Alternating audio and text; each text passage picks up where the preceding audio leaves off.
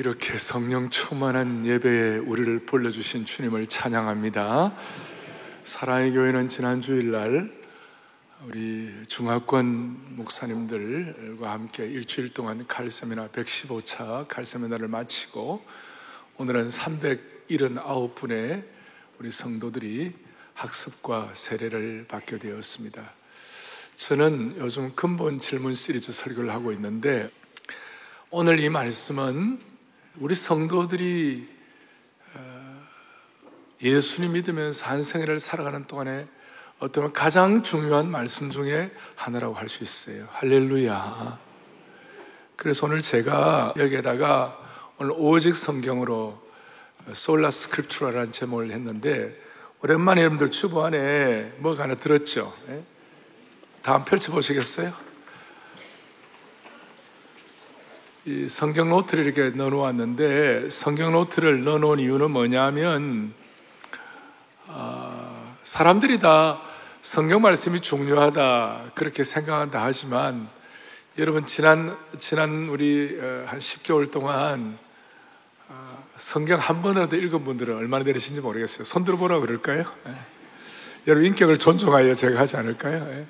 그러니까 이게 다 알지만 다 알지만 실제적으로 이게 소중하다고 생각은 하지만 몸으로 따라가 가지고 읽는 분은 많지가 않아요. 그래서 오늘 이 말씀을 여러분들이 다 하고 난 다음에는 이번 한 두 달 남은 동안에 최소한 신약이라도 한번 읽는 축복을 주시기를 바랍니다. 다 그런 마음으로 제가 설교 노트를 준비했으니까 여러분들 다 이렇게 좀 정리를 하도록 했으면 좋겠습니다. 자, 우리 교회는 우리 교회는 성경이 절대적인 하나님의 말씀임을 믿습니다. 그리고 이것은 이 세상에 어떤 대변화와 혼동이 있다 하더라도 살아계신 하나님 말씀을 믿을 때에 이런 뭐 삶의 모든 것들이 많은 것들이 정리된다고 생각하는 것입니다. 그래서 자 성경은 절대적인 누구의 말씀이기 때문에 하나님 말씀이기 때문에 당연히 성경은 절대적인 뭘 가져요? 권위를 갖는 것이에요. 저는 결혼식 주례할 때마다 꼭 신랑 신부에게 제가 교회를 대표해서 성경을 한 권을 드리는데 드리는 이유는 뭐냐? 앞으로 여러분들이 살아갈 날이 많고 삶에 많은 이렇게 기복이 있을 것이다. 그렇지만 지난 수천 년 동안 수많은 삶의 환란 풍파 가운데서도 이 말씀이 우리를 지켜주고 이 말씀이 든든한 토대가 되었다. 말씀을 통해 여러분들 평생이 든든하기를 바란다. 그렇게 해서 그 말씀의 반석 위에 집을 세워라고 이렇게 성경을 제가 줍니다. 그래서 우리 교회는 어, 결혼하는 부부뿐만 아니라 주일학교에서도 무슨 다른 책을 가르치는 것이 아니라 그건 지엽적인 것이고 주일학교에서도 성경을 가르치는 것이에요. 그리고 주일학 교사들도 성경을 가르치는 것이에요. 오늘 한국 교회가 성경이 아니라 다른 것 가르치면 어떻게 해야 돼요? 이거 회개해야 되는 것이에요. 그래서 만약에 사랑의 교회 주일학교에서 이 성경을 어릴 때부터 가르침 받아갖고 한 309절 정도를 암송하고 주일학교를 졸업한다면 그냥 여기 쳐도 암송, 여기 쳐도 암송, 머리를 쳐도 암송, 어디를 쳐도 성경이 축축축 나올 수만 있다면 이거는 뭐 대단한 일인 거예요. 대단한 일. 성경을 가르치기 위해서 주일학교가 있는 것이. 그래서 성경을 가르치기 위해 우리 주일학교에 수많은 예산을 들여가지고 기독교 교육을 하는 것입니다. 나머지는 다 지역적인 것이에요. 그리고 성경 가르칠 때 나타나는 역사가 있어요. 그것이 뭐냐면 디엘 모디 같은 분은 뭐 대단한 학력을 가진 분도 아니었지만 그가 사과 개짝 위에서 성경 하나 들고 아이들 가르칠 때 수많은 인물들이 배출된 거예요. 할렐루야. 그래서 오늘 이 성경 말씀, 성경의 절대적 권위를 통하여 우리 하나님께서 여기 있는 것처럼 절대적인 하나님 말씀이기 때문에 절대적 권위를 지닌 것에 대해서 제가 조금 더 구체적으로 좀 정리를 하겠습니다. 차곡차곡 보겠습니다. 오늘 디모데후서 3장은 바울이 그의 믿음에 사랑하는 아들 가장 눈에 넣어도 아깝지 않을 만한 그 사랑하는 아들 믿음의 아들 디모데에게 뭐가 가장 중요한지 유언처럼 주시는 말씀이에요. 디모데후서 3장 특별히 유언처럼 주시는 말씀인데 뭐라고 되어 있느냐? 오늘 성경에 대해서 말씀을 하면서 앞에 배경으로 1절에 말세에 뭐 하는 때가 이르네요? 고통하는 때가 된다. 말세는 그럼 언제가 말세인가? 말세는 우리가 살아가는 오늘 이 현실. 하나님은 천년이 하루 같고 하루가 천년 같기 때문에 우리가 살아가는 이때가 다 말세라고 말할 수 있어요. 말세를 살아가는데 왜 이 고통이 있다는 거예요? 왜 이렇게 영적 고통이 있을까? 영적 고통인 이유는 오늘 2절부터 13절까지, 본문 15절 앞에 있는 2절 13절까지 무슨 내용이 나와 있냐면 두 가지가 있어. 하나 믿음의 파괴가 있을 것이다. 틈만 나면 마귀는 우리의 믿음을 파괴하려고 하는 것이. 우리의 삶을 흔들려고 하는 것이. 그리고 믿음이 파괴될 때 자연스럽게 나타나는 현상이 뭐냐면 도덕적 파괴라는 것이. 예를 들어 미국 같은 경우 과거에는 공립학교에서도 성경을 가르쳤어요. 성경을 가르치고 그랬을 때 온 나라가 안정이 되었어요. 흔들림이 없었어요. 오염되지 않았어요. 그런데 존 F 케네디 이후에 미국의 이 성경 가르치는 것을 공립학교에 성경 가르치는 것을 추방시키고 난 다음에 온 나라가 오염되고 온 나라가 도덕적으로 흔들리는 그런 일들이 얼마나 많은지 몰라요. 어, 거기에 대해서 내가 설명을 다 안 드리더라도 우리 교회 성도들은 알 거예요. 갑자기 미국의 영적인 도덕적인 순결도가 오염되고 타락되기 시작한 거예요. 말로 다 알 수가 없어요. 반대로 이 하나님의 말씀이 공립학교에서 만약 가르쳐질 수만 있다면 그 나라는 사는 것이에요. 나라는 사는 것이. 그래서 이를 위하여 먼저 첫 번째 성경의 절대적 권위에 대해서 조금 더 정리를 하겠습니다. 성경의 절대적 권위를 우리가 인정을 하고 이렇게 믿는데 오늘 이 사회는 그렇지 않다는 거예요. 성경의 절대적 권위를 인정하지 못하는 사람들이 너무 많아요. 뭐 주위에 있는 사람 대부분이죠. 왜 성경의 절대적 권위를 인정하지 못할까? 그 이유가 뭘까? 첫째는 포스트 모더니즘 때문에. 이 포스트 모더니즘이란 것은 뭐냐? 여기는 절대 진리를 인정하지 않아요. 절대 진리가 없어요. 너가 진리라면 나도 진리다 라고 그렇게 주장하는 것이에요. 그러니까 상대주의가 득세를 하는 것입니다. 절대 진리를 인정하지 않습니다. 그리고 사실 여러분들이나 제가 알지만 모든 것이 진리라면 그것이 어떻게 진리가 될 수가 있겠어요? 그리고 오늘날 더더구나 SNS, 소셜 이 네트워크 서비스 때문에 수많은 엉터리 오염된 정보들이 왔다 갔다 하니까 이 절대적인 진리의 말씀에 집중하기 힘든 시대가 되었어요. 그리고 권위가 해체되게 되었어요. 그리고 동시에 성경의 절대성에 대한 공격을 받는 거예요. 성경의 무호성과 성경의 절대적인 권위에 대해서 공격을 받는데 그 공격의 밑바닥에는 사탄의 치밀한 계획이 있는 것이. 사탄은 거짓의 야비예요. 초대교회에도 사탄은 각가지 방법으로 성경의 권위를 공격을 했습니다. 옛날이나 지금이나 동일하게 치명적인 거짓말로 이 성경의 권위를 훼손하고 있는 것이에요. 진리를 공격하고 있는 것이에요. 역사적으로 볼 때 성경의 절대성에 대한 사탄의 공격과 미혹이 어떻게 왔을까? 첫째는 종교적인 예식 리털지. Roman Catholic 같은 경우 성경 자체의 권위를 종교적인 전통과 예식과 이런 걸 통하여 많이 대체를 했어요. 소위 전통적 예식주의가 성경을 대체했다는 것이. 영어로 liturgy라고 그러는데. 그리고 종교개혁 시대에 지나가고 난 다음에 계몽주의 시대를 지나가면서 인간의 이성과 그 다음에 걸어가 뭘까요? 과학적 경험주의. 과학적 경험주의. 과학주의, 경험주의가 성경의 권위를 대신한 것입니다. 그러니까 종교적 예식주의와 과학적 경험주의와 세 번째로는 뭐냐? 교회 내에도 문제가 있는 것이에요. 교회 내에도 뭐 이게 어떻게 보면 어떨 때는 막 환상, 예언, 뭐 극단적인 치유 이런 것이 있어가지고 환상이나 예언 같은 것을 지나치게 중시하는 어떤 극단적인 신비주의, 초자연적인 음성에 귀를 기울이도록 만드는 결과적으로 이것이 성경의 권위를 훼손한 것이에요. 극단적인 신비주의 이 세 가지. 여러분 세 가지가 좀 이해가 되면 좋겠어요. 다시요. 성경의 권위는 모든 시대의 교회를 위한 가장 중요한 핵심사예요. 왜냐하면 성경의 권위가 무너지면 주님의 몸된 교회가 무너지기 때문에 그런 것이에요. 그래서 성경의 권위를 무너뜨리는 사탄의 시도가 전방위적으로 자행되고 있어요. 그래서 이런 이런 상황에서 사랑의 교회는 성경의 절대적인 권위를 믿고 오늘 학습과 세례를 받는 여러분들이 성경의 권위를 서약하고 믿고 확신함으로 말미암아 여러분들이 우리 이 시대에 이 한국 교회와 시대를 보호하는 보호막이 되기를 바라는 것이에요. 사랑의 교회는 앞으로 어떻게 할 것인가? 우리는 성경의 권위를 훼손하는 시도나 어떤 그런 사람들에 맞서서 성경의 권위와 진리를 지켜야 하는데 순교적인 각오로 성경의 권위와 절대적인 권위를 지켜야 하는 줄로 믿으셔야 되는 것이 제 얘기가 아니에요. 유다서 1장 3절을 또박또박 같이 보겠습니다. 성도에게 단번에 주신 믿음의 도를 위하여 힘써 싸우라. 성도에게 주신 믿음의 도, 뭐, 크게 말하면 성경의 권위라고 해도 과언이 아니에요. 성경을 위하여 힘써 싸우라고 그랬어요. 힘써 싸우라. 왜 우리는 성경의 절대적인 권위를 인정합니까? 성, 성경의 절대적인 권위를 인정하는 이유는 첫 번째 무엇보다도 예수님께서 인정하시기 때문에 그렇다는 것이에요.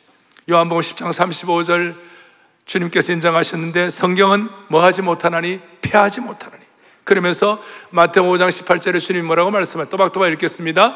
진실로 너에게 이르노니 천지가 없어지기 전에는 율법의 1.1획도 결코 없어지지 아니하고 다 이루리라. 아멘. 아멘. 예수님께서 하나님의 말씀의 권위를 인정하신 거예요.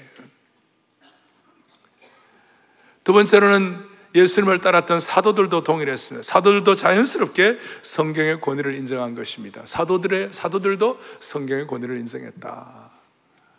그렇게 하면서 고린도전서 15장 3절 4절에 사도들이 성경의 권위를 인정한 것을 이렇게 바울 사도는 고백합니다. 또박또박 같이 보죠. 내가 받은 것을 먼저 너희에게 전하였노니 이는 성경대로 그리스도께서 우리 죄를 위하여 죽으시고 장사 지낸 바 되셨다가 성경대로 사흘 만에 다시 살아나사 아멘. 성경대로 성경대로 그래서 이 사도들이 하나님의 말씀을 증명하고 특별히 예수님이 부활하셨다 그랬을 때 베드로 같은 경우는 예수님을 직접 보았지만 직접 본 것 같고도 뭐 얘기는 했지만 더 중요하게 성경대로 주님이 살아나셨다 할렐루야. 그래서 성경 성경을 강조한 거예요. 그 다음에 성경을 인격적으로 만나 변화를 경험한 사람들은 성경의 권위를 인정하는 줄로 믿습니다. 예를 들어서 엠마오로 내려가던 두 제자가 성경의 말씀을 구약의 말씀을 듣고 할 때 막 마음이 뜨거워져 예수님 말씀 듣면 뜨거워졌어요. 에디오피아로 에디오피아 내시가 그 말씀 듣고 변화되었어요. 무엇보다도 여러분들 만류 인력이라는 세계적인 유명한 물리학 법칙을 발견했죠. 물리학자이자 수학자이자 그 다음에 천문학자인 이 아이작 뉴턴이라는 사람은 그가 그 당시에 최고의 지성인이고 과학자였지만 성경의 권위를 인정하면서 하나님께서 그에게 만류 인력의 법칙을 깨닫게 해 주신 줄로 믿습니다. 그래서 그는 이런 얘기를 합니다. 성경을 제대로 읽으면 인간의 엄지손가락만 갖고도 하나님의 존재를 확신할 수 있다고 그랬어요. 성경의 절대적 권위 속에서 만류 인력의 중력의 법칙이 나오게 된 것입니다. 한국의 우리나라의 최고의 지성인 중에 한 분인 이어령 박사는 과학을 적당히 알면 무신론자가 되지만 진짜 과학 속에 깊이 들어가면 들어갈수록 성경을 깊이 알면 알수록 하나님의 존재를 인정하지 않을 수가 없다 그랬어요. 성경을 깊이 알면 알수록 그래서 예수님이 인정하고 사도들이 인정하고 성경을 인격적으로 만나 변화된 사람들이 성경을 인정하기 때문에 성경에는 권위가 있는 것입니다. 성경은 권위가 있는 것입니다. 그렇다면 성경에 이런 절대적 권위 나오는데 우리가 성경적, 성경에 이런 절대적 권위를 순교적 각오로 지켜야 할 이유가 무엇일까? 크게 보면 두 번째로 성경의 절대적 권위를 우리가 순교적 각오로 지켜야 할 이유가 무엇일까? 오늘 본문을 통해 우리가 두 가지를 생각할 수 있어요. 제가 말씀을 드리기보다도 성경 자체가 뭐라고 하는 15절 이렇게 나와 있습니다. 같이 보죠. 또 어려서부터 성경을 알았나니 성경은 능히 너로 하여금 그리스도 예수 안에 있는 믿음으로 말미암아 구원에 이르는 지혜가 있게 하느니라. 아멘. 왜 우리가 순교적 각오로 성경을 지켜야 절대적 권위를 인정하고 지켜야 될 것인가? 성경에는 우리가 구원에 이르는 지혜를 갖도록 만들어 주셨기 때문에 성경은 구원에 이르는 지혜를 갖도록 만들어 주신다고 믿습니다. 구원을 주시는 하나님을 말씀하고 있는 것이에요. 여러분, 우리가 성경이 없으면 어떻게 구원받겠어요? 성경이 없으면 어떻게 구원의 지리를 깨달을 수가 있겠어요? 성경이 없으면 어떻게 성령의 감동을 받을 수가 있겠어요? 그러니까 우리는 성경 때문에 성경이 없으면 우리가 하나님이 나를 인격적으로 사랑한다 어떻게 알 수가 있겠어요? 그러니까 성경 때문에 나 같은 죄인 살리시고 구원하시고 오늘 세례받게 하시고 지리를 깨닫고 감격하게 되는 거예요. 할렐루야. 성경이 있기 때문에 내가 누구인지도 알 수 있어요. 내가 어디로 와서 어디로 가는지, 나는 무엇을 위해 살아야 하는지, 내 인생은 어떤 깃발을 들고 내 인생을 다 달려야 할지 성경이 가르쳐 주는 것이에요. 세계적으로 가장 유명한 뭐 거창한 텔레비전 시사 프로그램이 있다 합시다. 그 시사 프로그램에 수많은 사람들이 집중하고 다 영향을 받는다고 하십시다. 그래도 그 시사 프로그램에는 복음이 없어요. 영국의 최고의 축구 리그 프리미어 리그가 있습니다. 그러나 그 프리미어 리그에 뭐 다 환호하지만 그 안에 복음이 없는 것이에요. 윈블던 테니스 대회가 대, 대단하지만 거기에도 복음이 없는 것이에요. 세계적인 음악 공연이 있다 하지만 그 음악 공연에도 복음이 없는 것이에요. 어디에만 복음이 있느냐? 이 안에만 복음이 있는 줄로 믿으시는 것이. 그래서 우리는 순교적인 각오로 성경을 권위를 지켜만 하는 것이. 할렐루야. 두 번째로는 우리가 잘 알지만 왜 성경이 우리에게 주어졌습니까? 구원에 이르는 진리를 주실 뿐만 아니라 우리 제자론하는 모든 분들은 다 이해할 터인데 오늘 17절에 나와요. 17절을 더박더박 같이 한번 보겠습니다. 17절 보겠습니다. 이는 하나님의 사람으로 온전하게 하며 모든 선한 일을 행할 능력을 갖추게 하려 함이라. 아멘. 뭐예요? 성경을 통하여 구원받을 뿐만 아니라 구원받은 하나님의 백성들이 점점 더 성숙하게 되는 것이에요. 점점 더 온전하게 되는 것이에요. 어떻게? 16절에 있는 것처럼 모든 성경은 하나님의 감동으로 된 것으로 교훈해 주시고, 책망해 주시고, 바르게 해 주시고, 의로 교육하게 해 주셔가지고, 예를 들어서 책망한다는 것은 우리의 허물과 죄에 대한 꾸짖음이고, 바울 바르게 한다는 것은 우리의 허물과 죄를 고쳐주시는 것이고, 교훈은 교리를 가르쳐 주는 것이 이런 걸 통하여 우리를 온 전케 하시는 성경의 역할과 기능과 능력을 우리는 믿습니다. 하나님의 사람을 온전하게 하는 거예요. 그리고 그렇게 온전하게 할 때 성경이 우리를 온전하게 하는 역할을 하는데 어떤 역할을 하는가 거기에 써놓았죠. 한, 한 여섯 가지를 가지고 우리를 역할을 하는데 성경은 성도를 온전하게 하는데 온전하게 는 성경 첫, 첫 번째는 뭡니까? 검과 같은 칼과 같은 역할. 영혼과 관절과 골수를 쪼개는 역할을 하는 것이에요. 어, 세상에 어떤 것이 그런 할수 있는 것이 없어요. 두 번째는 뭡니까? 거울과 같은 것. 성경을 통하여 우리는 우리 자신을, 우리의 부족한 모습을 다 비추어 알 수, 내가 어떤 모습인지를 알 수가 있는 것이에요. 세 번째는 뭡니까? 불과 방망이 같은 역할이에요. 오염된 것은 태워주시고, 모난 것들은 방망이처럼 두드려가지고 우리를 바로잡아 주시는 줄로 확신합니다. 성경은 씨앗입니다. 올바른 씨앗이 뿌려주면 말씀에 생명이 있어가지고 자연스럽게 자란다는 것이. 그리고 성경은 내 발의 등이라고 그랬어요. 그리고 우리의 어두운 삶의 여정에 성경은 등과 같은 그런 역할을 하게 해주신 줄로 믿습니다. 그리고 양식이라고 했어요. 양식. 양식이라고 했어요. 먹고 성숙해질 수 있는 양식을 성경은 양식의 역할을 한다. 그런 뜻이에요. 오늘 제가 오늘 세례받는 모든 분들, 학습하는 모든 분들에게 오늘 이 내용이 여러분들에게 어, 참 좋은 선물이 되기를 바랍니다. 예, 예. 오늘 짧은 시간이지만 제가 이런 걸 다룬 이유가 뭐냐면 좀 남아야 되기 때문에 예. 다 남기를 바라요. 그래서 성경은 우리가 이 말씀을 먹고 성숙하고 자라야 할 대상이지 박물관에 박물관에 보관할 대상이 아니에요. 책장에 꽂아 놓을 대상이 아니에요. 먹고 성숙해서 온전해져야 되는 것이. 이 먹고 성숙해서 온전해져야 되는 거예요. 성경은 다시요. 보관해야 하는 것이 아니라 어떻게 해야 한다고요? 먹어야 하는 거예요. 오늘 말씀을 먹는 축복을 여러분들에게 주시기를 바랍니다. 예레미야 15장 16절에 이런 말씀이 있어요. 또박또박 같이 보겠습니다. 만군의 하나님 여호와시여 내가 주의 말씀을 얻어 먹었사오니 자, 내가 주의 말씀을 어떻게 했다고요? 얻어먹었사오니 주의 말씀은 내게 기쁨과 내 마음에 뭘 가져준다고요? 즐거움을 가져준다. 사랑하는 교우 여러분, 이 말씀을 먹는 축복이 있기를 바랍니다. 예. 그런데 이 말씀을 안 먹어도 그냥 아무런 문제가 없는 분들이 너무 많아요. 예수 믿는다고 하면서도. 그래서 오늘 제가 용언 하나 만들어 드릴게요. 성경 말씀을 먹어야 되는데 안 먹는 성도들은 어떤 성도들인가? 거북이 교인들이에요. 여러분, 거북이가 있는데, 거북이가 있는데, 어떤 장수 거북은요, 통계를 보니까 500일 동안 안 먹어도 산대요. 보통 거북이는 한두 달 안 먹어도 끄떡없이 사는 거예요. 그러니까 성경을 먹어야 우리가 사. 우리 영의 사람은 성경을 먹어야 사는데 성경을 우리가 아, 두달 동안 안 먹어도 끄떡없다. 그거는 거북이 교인이에요. 터틀 크리스천. 터틀 크리스천. 성경을 두 주 동안 큐티도 안 해도 뭐 우리 교회 중직자들 아무런 문제가 없다. 여러분 심각한 거예요.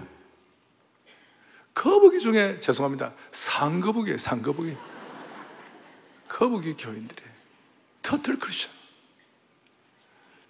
거북이 교인의 심각성은 겉으로는 살아있는 것처럼 보이지만 그 영은 죽어가고 있는 것이. 성경은 우리로 하여금 구원의 진리를 깨닫게 해주는 줄로 믿습니다. 하나님의 사람으로 온전하게 한 줄로 믿습니다. 그래서 우리는 이 성경의 권위를 순교자적 자세로 지켜야 되는 것이. 타 종교는 자기가 노력하고 깨달아가지고 열심히 면벽 군연해하고 도 닦고 해가지고 진리를 깨닫는다고 하지만 우리는 절대적 진리의 권위의 말씀인 성경을 계시의 말씀을 우리에게 주셔서 이 말씀을 믿고 따르고 순종하도록 허락해 주신 주님을 찬양하는 것입니다. 예. 자, 거기서 한 가지 이제 이런 절대적 권위를 갖기 때문에 자연스럽게 나타나는 현상이 하나 있어요. 그것이 뭐냐면 세 번째, 성경은 객관적으로 능력을 주는 진리의 말씀임을 믿습니다. 예. 객관적으로. 이 객관적으로 능력을 가졌다는 것은 어떤 뜻인가? 객관적이란 말은 여러분이나 제가 성경을 믿든 안 믿든 이 성경을 받든 안 받든 이 성경을 순종하든 불순종하든 상관이 없이 이 성경 자체는 능력이 있다는 것이에요. 우리가 지금 이 성경의 절대적 진리에 관해서 변증도 하고 어플로제틱 성경에 대한 진리를 이렇게 변증도 안 해도 사실은 이 변증은요, 엄격하게 말하면 우리 그리스도인들을 위하여 다시 한번 컨펌하고 우리의 믿음을 더 확고하게 하는 것이 필요한 것이지 예수 안 믿는 사람들은 성경에 대해서 변증을 하고 하나님의 진리에 대해 신앙 지식에 대해서 신앙의 진리에 대해 변증하면 뭐 이해 정도는 하지만 그것 때문에 예수 믿는 건 아니에요. 예수 안 믿는 사람들이 성, 우리 진리의 말씀을 듣고 하나님 아빠 하나님의 자녀가 될 때는 성령의 감동으로 기록된 이 성경 말씀을 성령님을 통하여 깨닫고 확인할 때 주님의 자녀가 되는 것이에요. 그렇기 때문에 우리가 우리가 변증이라는 것도 엄격히 얘기하면 우리들을 위한 것이 엄격히 얘기하면 우리가 더 진리의 말씀 확고한 것을 확인하기 왜 성경 자체를 예수님 안 믿는 사람들이 뭐 공격하고 예수님 안 믿는 사람들이 성경 자체를 뭐 훼손하고 한다 하더라도 성경 자체가 객관적인 능력을 갖고 있기 때문에 끄떡도 안 하는 거예요. 끄떡도 안 하는 거예요. 그래서 저는 스폴존의 성경관을, 스펄전 목사님의 성경관을 너무 좋아해요. 이런 내용이에요. 스펄전 목사님은 같이 읽겠습니다.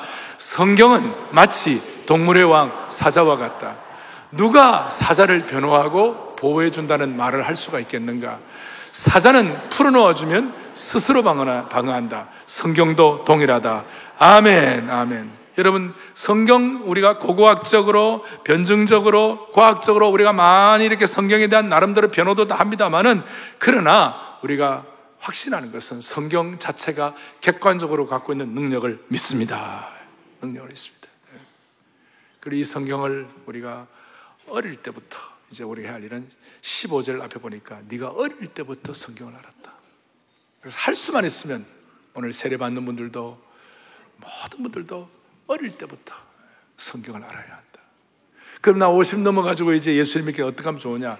여러분들의 마음을 어릴 때의 마음으로 뽀송뽀송한 마음으로 여러분 순수하게 해 주시기를 바라는 것이 예, 어릴 때부터. 제가 얼마 전에 한국의 유명한 화가 한 분을 만났어요. 서울대학교 미대 학장도 하셨고 유명한 화가 한 분을 만났는데 대체적으로 그림을 세상적으로 막 추상화가 이런 걸 깊이 들어가는 분들은 예수 안 믿는 분들이 대부분이에요. 근데 이분은 신앙이 너무 좋아요. 너무 좋은데도 미술 세계에 깊이 들어가 있어요. 원래 우리가 성경의 깊이를 깨달으면 우리 끼가 좀 없어지는 거예요.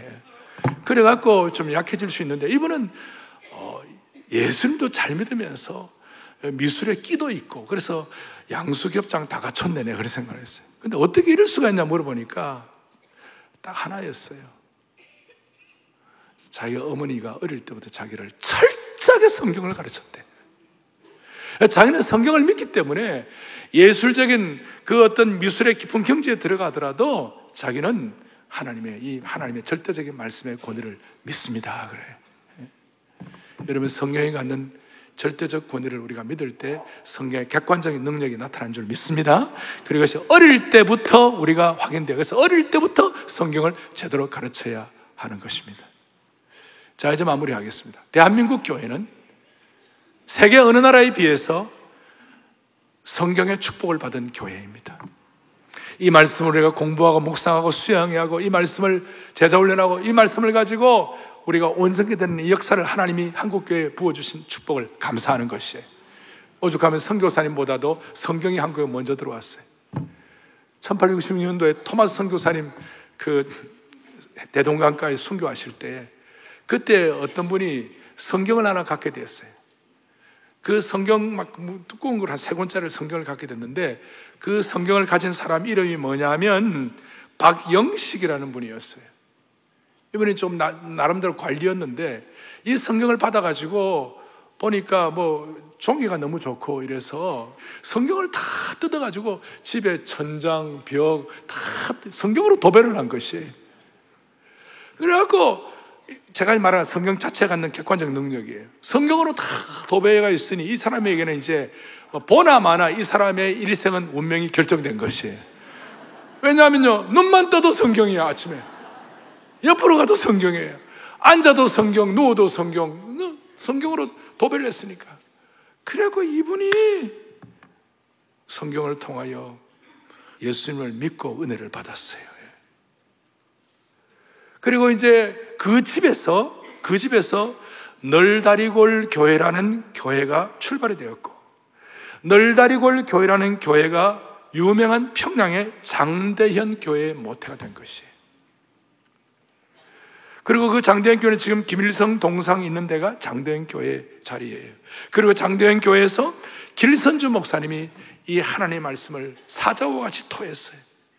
그리고 그 길선주 목사님의 말씀을 전하는 그 말씀 앞에 그 교인들 가운데 도산 안창호가 있었고, 우리나라에 도산 안창호가 있었고, 그 다음에 우리나라 교육계의 태도와 같은 남강 이승훈이 있었어요.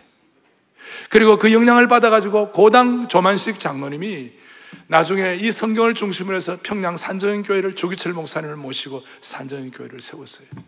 오늘 오늘 이런 믿음의 계보를 이어갈 때 성경의 능력 자체가 여러분들에게 영광스럽게 되기를 바라는 것이 제가 미국에 있는 동안에 박동진 명창이라고 들어보셨어요? 이 박동진 명창을 제가 모셔서 집회도 하고 그분 간증도 들었어요. 근데 이분은 박동진이라는 분은 본래 예수 믿지 않는 분이고 전 세계 기네스북에 실린 분인데 뭐로 실렸냐면 판소리로 하는 거예요. 판소리 적벽가, 심청전, 흥부가 이런 거 하잖아요.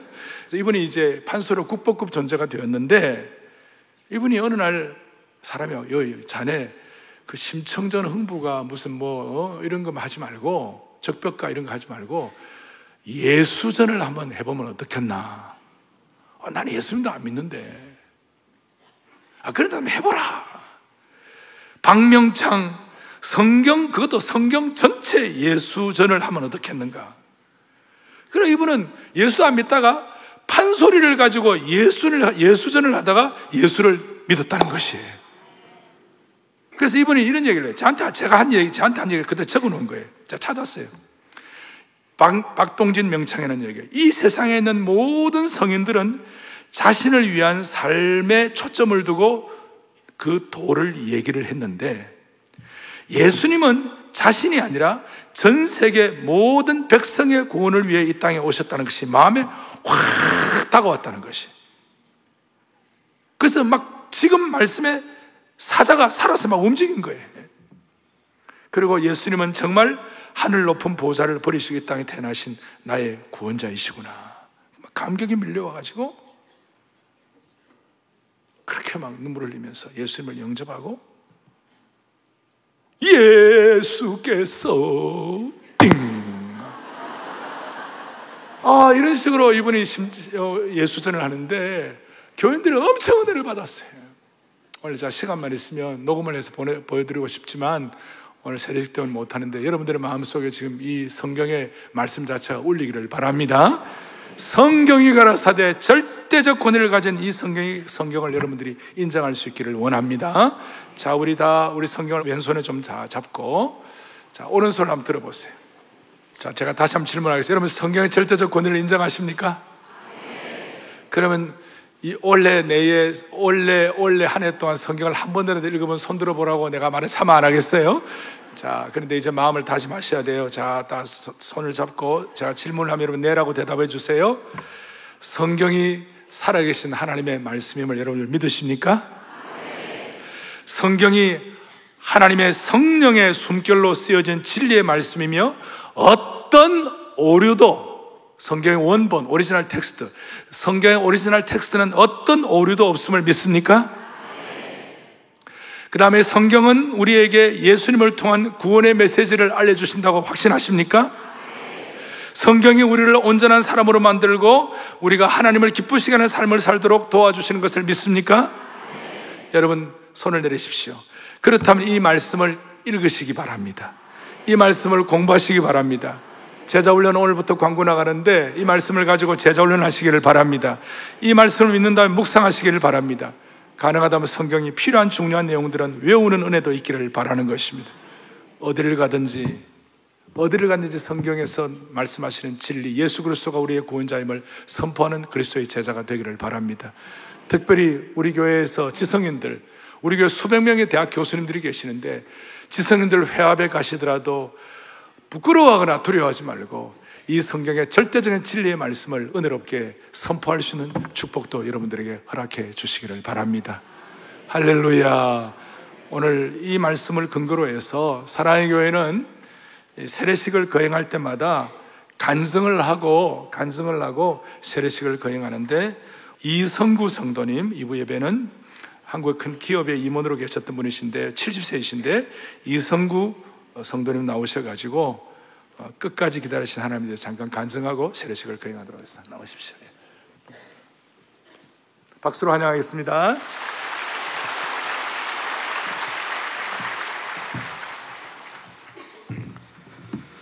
저의 집안은 많은 일가 친지를 모시고 대대로 제사를 받드는 전통적인 유교 집안이었습니다. 그러나 이것을 힘들어 하시던 장손인 큰아버지께서 교회를 나가게 되면서 집안의 모든 재산을 처분하여 어느 날 돌연히 만주로 이주하였습니다. 아무 유산도 없이 큰아버지 대신 제사를 받들게 된 저희 아버지는 예수를 믿는다고 집안을 버리고 떠난 큰아버지를 미워하고 교회를 원망하게 되었습니다. 공무원이었던 아버지가 5.16 혁명으로 실직하게 된 후 더욱 궁핍해진 우리는 극빈자들에게 배급하는 강냉이 가루와 길가의 해바라기 잎으로 끼니를 때우기도 하였고 저는 점심 도시락 대신 학교 뒷산에 흐르는 물로 배를 채웠습니다. 신문 배달하며 고학을 하면서도 가난에서 벗어나기 위한 일념으로 학업에 전력 투구하였습니다. 각고의 노력 끝에 명문 중고등학교 공과대학을 나와 대기업에 입사하여 고속 승진을 하며 안정적인 생활을 하게 되었습니다. 이 모든 성공은 하나님의 도움 없이 오로지 저의 노력과 능력으로 이룬 것이라는 자만심을 갖게 되었습니다. 자만심에 가득했던 40대 초에 30살에 사랑하는 막내 동생이 백혈병이라는 진단을 받았습니다. 회사 동료들에게 간청하여 두 달 이상 수혈을 받는 등 저와 가족들이 할 수 있는 모든 것을 하였습니다. 그러나 결국 6살의 어린 조카를 두고 세상을 떠났을 때는 30살밖에 안 된 동생을 데려가신 동생이 믿은 그 하나님에게 원망스러움을 넘어 분노심마저 들었습니다. 여동생이 떠난 후 미국 사랑의 교회 다니는 누님을 따라 부모님은 미국으로 이민을 가셨습니다. 그런데 교회를 그토록 미워했던 아버지가 어느 날 주님을 영접했다는 기적 같은 소식을 들었습니다. 뿐만 아니라 저를 전도하기 위해 한국에 오셨습니다. 그러나 오신 지 일주일도 안 되어 교통사고를 당해 장파열 수술을 받았고 기도가 막히는 후유증으로 목에 구멍을 뚫고 9개월간 병상에 누워 계시게 되었습니다. 나날이 약해지고 추척해가는 아버지를 위해 제가 할 수 있었던 것은 오직 하나님을 믿겠습니다. 아버지를 살려만 주세요라는 기도밖에 없었습니다. 기도의 응답이었나 봅니다. 막힌 기도가 뚫리고 상태가 호전이 되었습니다. 그러나 저는 하나님을 믿겠다고 한 약속을 지키지 않았고 아버지는 몇 개월 후 미국에서 돌아가셨습니다. 그 후 제가 해외 근무지인 리비아에서 일할 때였습니다. 수도 트리폴리에서 1000km 이상 떨어진 사막 현장으로 가는 고속도로를 운전하던 중 사막의 뜨거운 열기에 타이어가 터지며 차가 날아오르며 나뒹구는 사고가 발생했습니다. 이제 죽는구나 라고 생각한 그 순간에도 옆에 동료가 드리는 간절한 기도를 하나님께서 들어주셨는지 우리 모두 기적적으로 상처 하나 없이 무사였습니다. 그때는 정말 하나님께서 계신가 보다라는 생각을 했습니다. 귀국 후 아내의 권유로 사랑의 교회에 등록하긴 했지만 믿음은 없이 아내 치맛자락을 잡고 주일 예배만 다녔습니다. 가정의 평화, 아내의 만족을 위해 다닌다며 주님을 영접하지는 않았습니다. 하지만 하나님의 안도로 이번 새 생명 축제에 참석하여 목사님의 말씀을 듣고서 비로소 예수님을 내 삶의 주인으로 영접하게 되었습니다. 나 같은 죄인을 살리기 위해 예수님께서 십자가 보혈을 흘려주셨고 나를 하나님의 자녀로 삼으시기 위해 나의 70이 되는 이날까지 끝까지 참고 기다려주신 그 사랑의 뜨거운 눈물을 흘렸습니다. 60년대 극심한 가난 속에서 저에게는 하나님이 안 계셨다라고 생각했는데 이제 복음의 빛으로 저의 삶을 되돌아보니 하나님은 항상 제 곁에 계셨습니다. 배급받은 강냉이가루, 길가의 해바라기, 그리고 점심 도시락 대신 마셨던 학교의 뒷산의 맑은 물 모두가 하나님께서 준비하신 것이었습니다. 낙심하지 않고 학업에 전념토록 한 그 결심과 노력까지도 주님의 은혜인 줄을 믿습니다. 30년 전 백혈병으로 세상을 떠난 막내 여동생을 통해서 그리고 16년 전 교통사고로 하늘나라 가신 아버지를 통해서 하나님은 저의 오만함과 교만을 깨우쳐 주셨고 리비에서 차가 뒤집히는 사고를 통해서는 저를 향한 하나님의 사랑과 은혜를 보여주셨습니다. 하나님은 이제껏 저를 기다리시며 참아주셨고 지켜주셨고 앞으로도 항상 저와 함께 하실 줄 믿습니다. 이제 남은 일생 뽀송뽀송한 어린이와 같은 마음으로 하나님 나라와 하나님 영광을 위해 살아가는 복된 삶 되기를 소망합니다. 감사합니다.